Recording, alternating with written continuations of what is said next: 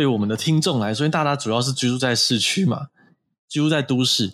那刚刚也讲到的是那个鸟类的相关的问题，所以其实大家最容易接触到的相关议题，其实就是落落巢雏鸟的问题。所谓落落巢雏鸟，就是从巢中掉落到地上落单，或者是人类以为它落单的一些幼鸟、雏鸟这样子。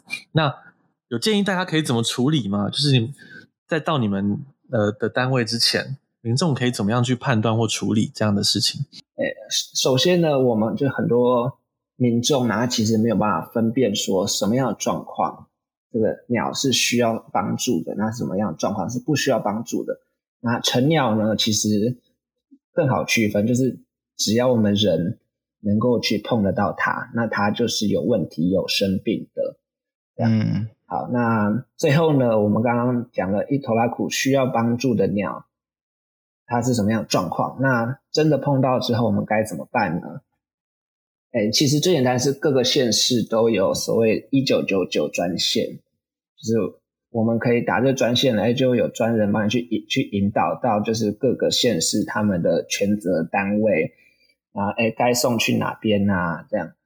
那我们在网络上呢，就是 Facebook，哎，那也有一个那个台湾野生鸟类紧急救助平台。那它里面呢，就有各个县市，就是我们捡到鸟，我们该送去哪边的相关资讯。哎哎，可能是某某协会，可能是特生中心，那可能是某某动物医院，可能是某某鸟会，这样就是，其实以分布来说的话，其实全台湾都还蛮完善的这样。那如果刚刚讲的就是如何辨识鸟类是？它的物种啊，它需不需要帮助啊？这点如果太复杂的话，那其实我们只要把详细的资讯，就是要包含照片啊或影片以以及简单的文字叙述，去就是 PO 到这个社团。那其实上面蛮多志工都很乐意及时的去去做建议，就是下一步该如何做这样。嗯，这个。呃，脸书社团我会把这个网址放在就是底下的 notes 里面，对，大家有兴趣可以自己去找，或者到我们的 notes 里面去找。那这边的话，其实我会想要问一些，就是我们频道谈论一些比较开心的事情啦，但是我们其实完全不避讳去谈论一些比较悲伤或比较难过的议题。那我们常在新闻上会看到说一些送医不治的穿山甲、白鼻心石虎。那我们自己就想说，那这个时候野动野动收音机的清理状态是怎样的？就你们，你有没有过在职业生涯中比较受挫或令自己难以接受的时刻？这样子？呃，其实，在救援的过程中呢，我们常常会发生，哎，你觉得会救得活，结果莫名其妙就死掉了。那也会有那种啊，你一看就觉得他没救了，那最后他的生命力非常强，挺过来了，顺利也放这样。嗯，那所以说我目前。野生动物救伤的生涯里面呢，我有一次算比较受挫的经验是，诶，是有一只栗衡，你知道吗？是一种就是头黑色的，嘴巴是红色，身体是白色的一种水鸟，这样啊，这个在在台湾其实非常难看到，诶，那在金门算是有比较稳定的族群，可以看到蛮多的。那之前在宜兰的溪口，诶，有出现一只哇，就很多大师出来拍，那在金门算蛮常见的了，这样，那。这只栗衡呢，就是被捡到的时候，它是翅膀骨折。其实，哎，翅膀骨折就相对简单嘛，就是我们要去做，在在它翅膀骨折的地方里面放入骨钉，然后去帮助它的骨头愈合。那它其实就这一点上来说，要求是蛮严格的，就是它必须要，你必须要对得很齐，那它骨头长回去之后呢，它才能够有飞行的能力。这一只呢，就是它其实。手术的过程也也都非常顺利，那呃，因为鸟鸟类它们代谢非常快嘛，它们骨头其实也长得很快，我们大概通常十天到十四天以内，它的骨头就可以完全愈合好了，这样。哇，好快啊！像我们人可能哇打个石膏要半年这样的，这个脚才会嗯骨折才会长回去。嗯，对，那这那这一只呢，就是。因为我们一般野生动物嘛，它换了一个环境，在人为的环境，那它会变得非常紧张。那同时，它又是一只水鸟，所以我们要加倍小心它会特别容易有禽长炎的问题。那其实，在这些部分呢，哎，都面面俱到，就是哎，我也做蛮蛮多功课，那也很小心。那很幸运的就是这一只还蛮适应人类的环境，是很愿意自己主动吃啊，也没有什么碰到紧迫问题。那就是对自己当觉得哎，这一切都上轨道，往好的地方发展的时候呢，就是后来发现他就是手术的地方的伤口就。不知道为什么，就是其实无菌已经是尽量做到最好了，啊，迟迟没有愈合的很好，甚至到后期感染的越来越严重。那当然我也是，就是尽可能的去帮他做清创啊，然后去更换更后线的抗生素去做处理。那后来很遗憾的是，他很努力，就是他很努力的吃东西，然后我也很努力的去就是各方面尝试，但是后最后的最后呢，虽然手术过程很成功，但是最后那只翅膀还是坏死了。嗯，啊，所以最后也只能很遗憾的，就是虽然他很努力了，我还是得结束他的生命。就是其实这个工作呢，很多时候就是我们只能尽人事啦。那实际上最后怎么样，那就是听天命，然后做到最好。那从各个失败的经验去尽量找出，就哪里自己。还能够去改进的地方。那其其实做兽医这一行呢，很多时候就是，可能今天的挫挫折的这个心情就留在今天就好了。那这个失败的教训呢，才是就是要自己继续要带着走的一个经验。这样啊，这个小故事跟大家分享。这是我觉得我超级佩服医生这个行业的人。我觉得一般医生就不用讲了，像。就是像野野生动物救伤或是宠物医生这种，像我个人其实不养宠物的原因，除了说我个人觉得我自己照顾宠物能力没有那么好之外，还有就是我其实蛮害怕面对宠物的死亡的。像我养过一只蛇，然后它它死了之后，那个尸体甚至是我请我妈妈帮我处理的，我完全不敢处理它，就是没办法去面对这些呃动物的死亡。可是像就野生动物救伤啊，宠物医生啊，一定要非常，一定是非常常面对动物死亡的。然后你你还是要打起十二万分的精神，然后再去再去救助下一只下一只动物。这个真的是这个心心怎么讲？心理的那个坚强程度，真是难以想象。对啊，那所以其实兽医是一个自杀率很高的行业，那就是希望。就是各位同事同业们，就是大家一起好好加油啦！这样。啊，我我之前有听说过这件事情，所以他是真的，真的是是这样子。对，就其实很多时候就是就是自己还是尽量在专业这件事情上做好，然后尽量不要就是去放感情到你自己的宠物之外的动物身上，其实对自己的心理状况是比较好的。因为其实做做这一行的人啊，都是当然是喜欢动物才会做这一行啊。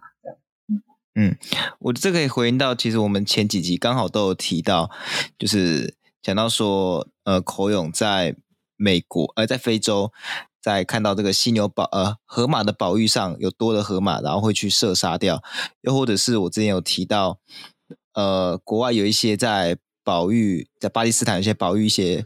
呃，濒临绝种的领养会开放，每年开放固定额度的，呃，只要你付钱就可以狩猎的这些名额，这些都是以人人类中心主义出呃出发在保育动物的思想。那其实，呃，感觉这在野生动物救伤其实也是类似的概念，因为如果你是站在生呃就是生物中心主义，认为说你跟生物都是完全平等的话，其实你要处理这么大量。的生物救伤的 case，然后要面对他们死亡，这肯定是无法继续做下去的。所以只有就感觉这个就是还是要用人类中心主义的方法，我们才可以把它把它做得比较好。不然的话，这个这怎么受得了？嗯，其实做保育跟做野动救伤的人心脏都都要特别大颗啊。那对做野动野动救伤的会有这样子很多受挫的时刻，那做保育的也是。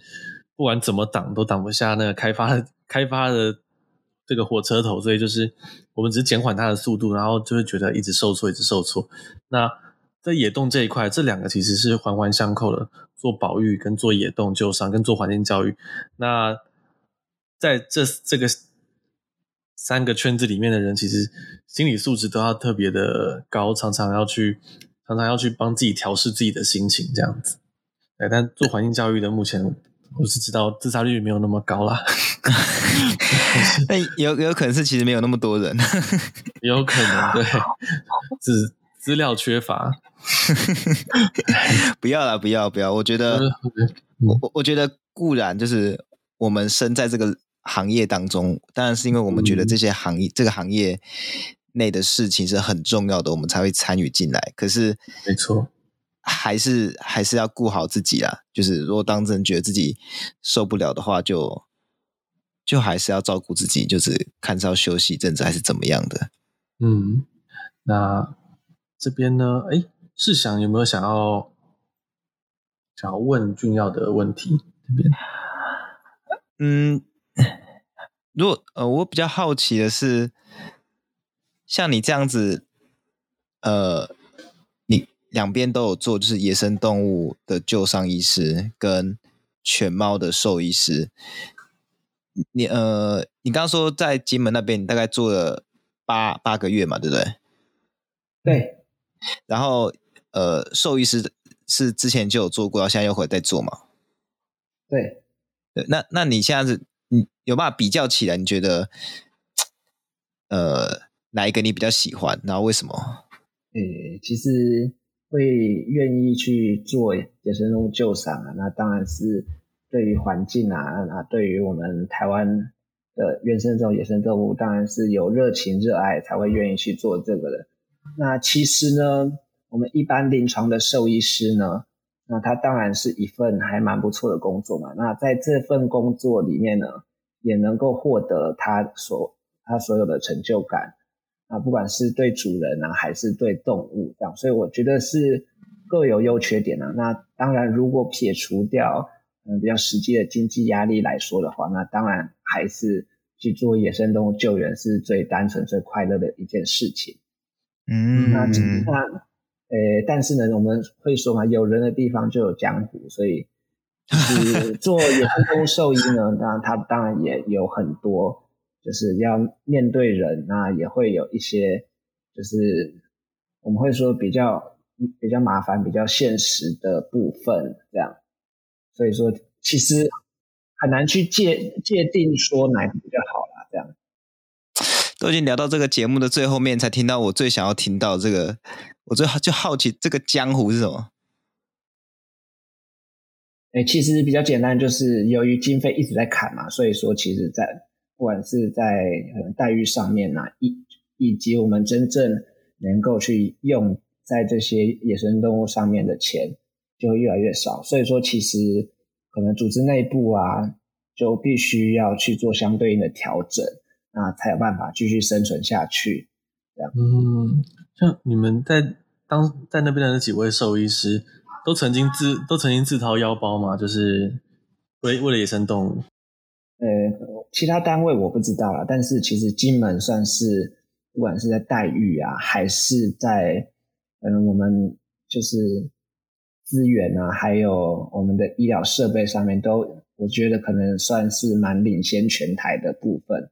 哦，这一点其实做的非常好。嗯，啊，再加上其实金门县的面积可能相对本岛县市来说没有很大，啊，所以他们平能够平均分配下来，我们所能够做的事情，可能是比本岛还要好很多的。像，呃，这个我不了解啊，所以不深谈了。这个就，因为这个不要这样。嗯，那我我这边想问一个问题，就是。呃，相较于猫狗，像那些送动物、送野生动物去做野动救伤的人、民众，或者是不管谁，他们后续会一直来关切动物的状况吗？呃，有部分的民众会，啊啊啊，当然也可能，诶，会送一些小礼物啊，或饮料啊之类的，去支持我们继续做这个啊，这样。诶，那、oh, OK，但是他们如果说会想要探视动物的话，那我们就会婉拒。因为毕竟他们是野生动物嘛，我们没有任何人有他们的所有权。那再加上我刚刚前面有提到的说，要避免，要尽量避免人为的干扰，在这个动物复健的过程中，所以就不会有探病的这个行为啦。嗯，那如果是宠物的话，那那是它的所有物，是它的宝贝，那它当然在动物健康的前提下，就是这个探病是是很好的事情。它想看就看这样子，没错没错。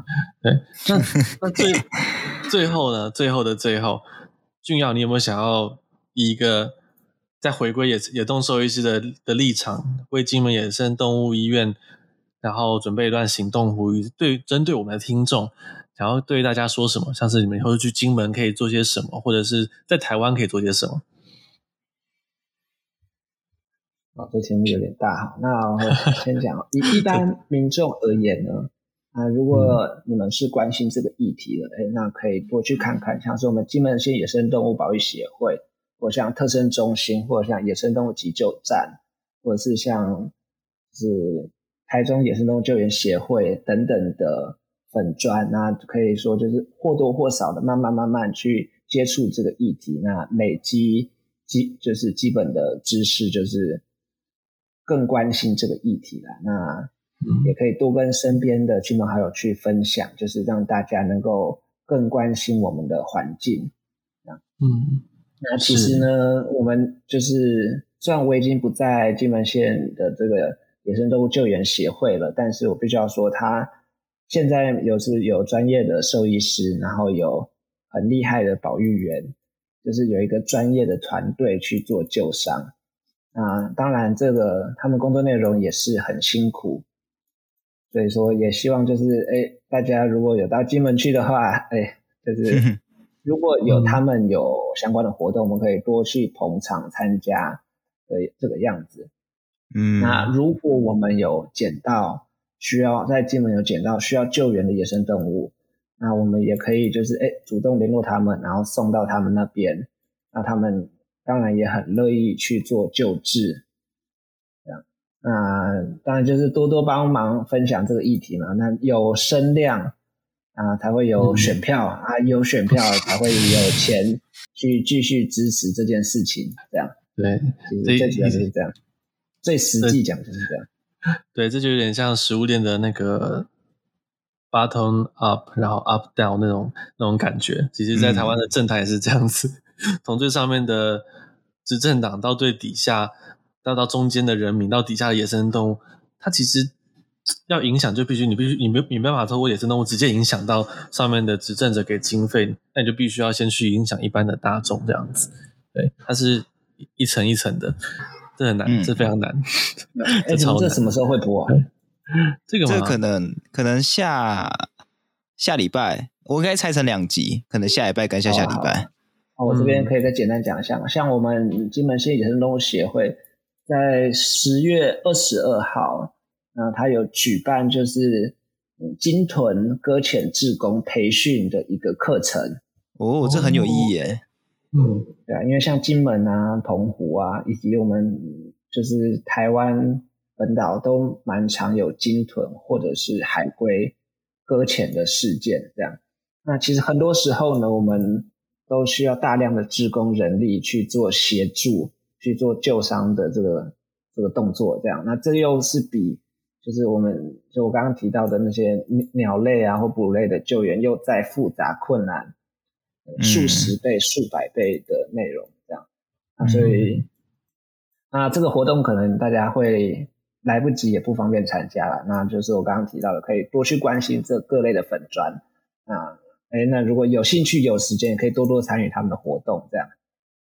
你可以直接把文给我们，我、嗯、搞不好可以用，搞不好可以帮忙分享看看。好，好吧，我们要不然就我们自己分享看看这样子。可以啊，加减帮点忙，毕竟对他时间不一定是金门啊，因为金门太远了，不好去。那当然，嗯嗯、台湾也是那些救伤单位也很多会有类似的活动。嗯嗯，嗯，然后今天呢，我们。呃，诶，讲了，好像也是剩下时间也快要到了。那我们今天特别感谢俊耀来担任我们的嘉宾，就是前野东兽医师，要加个钱，是没错没错。然后来就是感谢他跟我们分享啊，这个让他觉得既有趣又神秘的职业。那毕竟很多人其实是会觉得说，哎，好像野生动物救伤跟保育一直花钱，一直花钱，然后又把这个外面的环境弄成就是。很原始的这样状态，它是跟开发是冲突的。可是事实上呢，这个环境跟我们的生活是息息息息相关的，就是我们不能够没有这样子的一个干干净的空气啊、水啊，然后自然环境，所以它必须要取得一个平衡点。那再来就是野动兽医师其实是一个比较后端的，那大家比较前端的就是要做一些环境教育或者是生态教育，这样子呢，其实就可以大幅度的。降低我们在野野生动物救伤上上面花的钱，这样子。那这边也有讲到，就是我们跟大家来呃总结一下，今天我们教讲到了野生动物救伤在台湾的困境。那当然，我们也有呃陈俊尧也告诉我们一些关于野生动物处理的一些故事，然后还有在我们呢在最后呃也跟大家讲，就是。预防胜于治疗，虽然这是野动救伤的一个 podcast 的主题，但是事实上呢，就是大家还是要有这样感的观念，并并不要把动物都拖到了最后才去进行救伤跟治疗，就是改变大众的观念啊，去进行宣导与保育教育，其实是很重要的。这样，那啊、最后的最后，其实俊尧跟我们分享了一些野动救伤关于落巢雏鸟的处理问题。那这个大家相信大家就是也有一点。呃，改观就是，诶，原来有有这么多的眉眉嘎嘎，就是它并不是说鸟类掉到地上之后，我就是把它捡起来送到鸟会，就这么简单。原来还有很多要观察的事情，这个其实我以前也是不知道的。我以前就是那种，就是捡到鸟就把它还抱起来，然后呢送到鸟会。然后有一次还送了一只鸽子去，然后鸟会说它不是野，它不是它不算野鸟，所以就不 所以就不收，然后就把鸽子抱回家去养这样子。对，有遇过这样的事情。好，那我们今天节目差不多到这边。我们感谢俊耀分享了，就是关于台湾野生动物救伤的一些辛酸血泪的。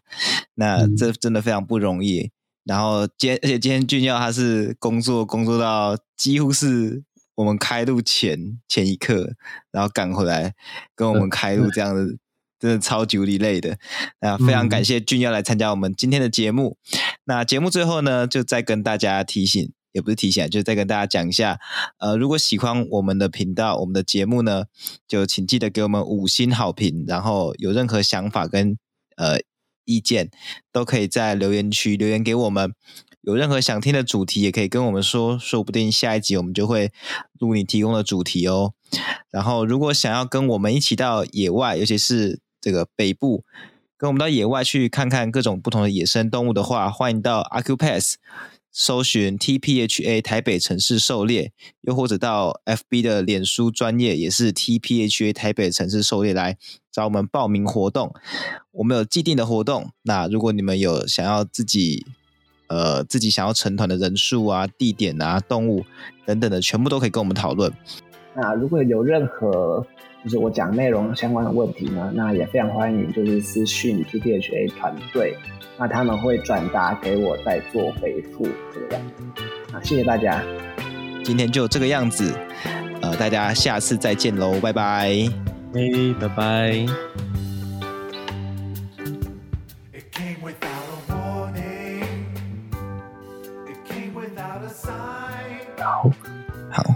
是不是辛苦了？杀杀青杀青，对。哎，我其实我我我刚本来想问，但我后来怕插进去太突兀。你们有救过后吗？